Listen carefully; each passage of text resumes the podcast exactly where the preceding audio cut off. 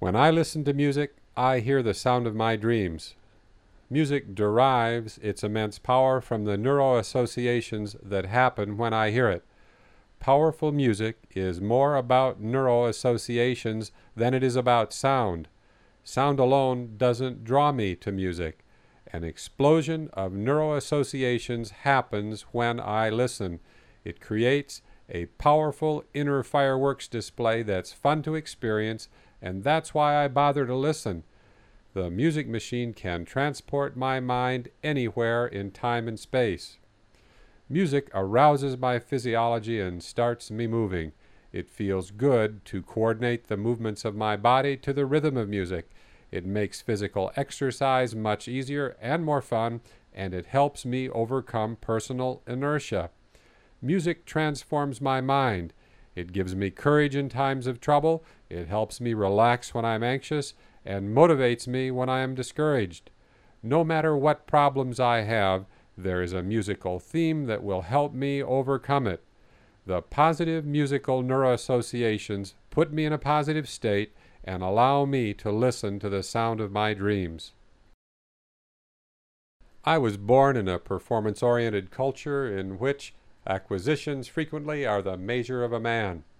For the first 20 years of my life, I listened to the gospel of money and materialism, but I never became a convert. I confess to having a couple of close calls where, for short periods of time, I felt the undertow of money's siren call but I always escaped before money took over my life and I drowned in a sea of dollars. I faced a choice. I could become rich in the experiences that come with a life of adventure, or I could become rich in monetary terms, piling up a mountain of money and other acquisitions. It was one of the hardest choices I ever made, and at the same time one of the easiest. It was hard because I saw how my medical colleagues were accumulating substantial wealth. It was easy because I wanted adventure and freedom more than I wanted money. I have always placed a high value on my personal freedom, and I have organized my life around the freedom principle. This principle says if you don't worship at the altar of acquisitions and money, you'll never lose your freedom. People who have no possessions have a remarkable amount of freedom because they have nothing to lose. People who have massive infrastructure and millions of dollars have limited freedom because they have so much to lose.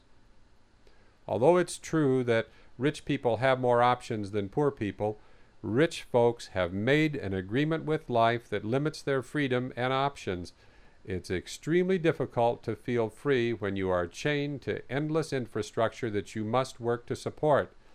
Infrastructure is expensive, and instead of it supporting you, you must work to support it. You have the initial cost of acquiring it and the never ending cost of maintaining it. I'm not claiming that you don't need money. I am proposing that most people would do fine, perhaps even better, if they had less infrastructure to support. They would have more personal freedom and probably would enjoy their lives more. At least that's the way it works for me. I have a confession to make. I am addicted to expeditionary vehicles, specifically Land Rover Defenders. Even when I was sailing around the world on a small yacht, I still had two Defenders parked in storage facilities around the world. One is in Whangarei, New Zealand, and the other one is in Mooloolaba, Australia. If I worship at the altar of infrastructure and acquisitions, that altar is shaped like Land Rovers fully kitted out for expeditionary travel with roof racks, long range fuel tanks, two spare tires, rooftop tents, heavy duty suspension, and customized storage compartments. These Freedom machines stand ready to take me from Cape Town to Cairo when the time is right. So there you have it. I do have a certain amount of infrastructure in my life, and I spend modest amounts of money to maintain it. There is no other way to make my dreams come true. I need to have my freedom machines ready to travel out back and beyond. We all have compromises that we must make when we come to our agreement with life. My compromise is simple. I keep my infrastructure to a minimum whenever possible. But when it comes to freedom machines, Land Rover Defenders, and catamarans, I am willing to do whatever it takes to keep my dreams alive and even make some of them come true.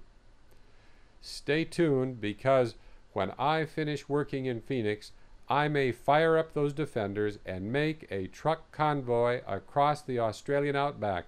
Then I may ship the defenders to South Africa and make a run from Cape Town to Cairo. I'm 59 years old and I can hear the sound of my dreams. I don't know how much time I have left, but in the time that remains, I plan to keep on trucking.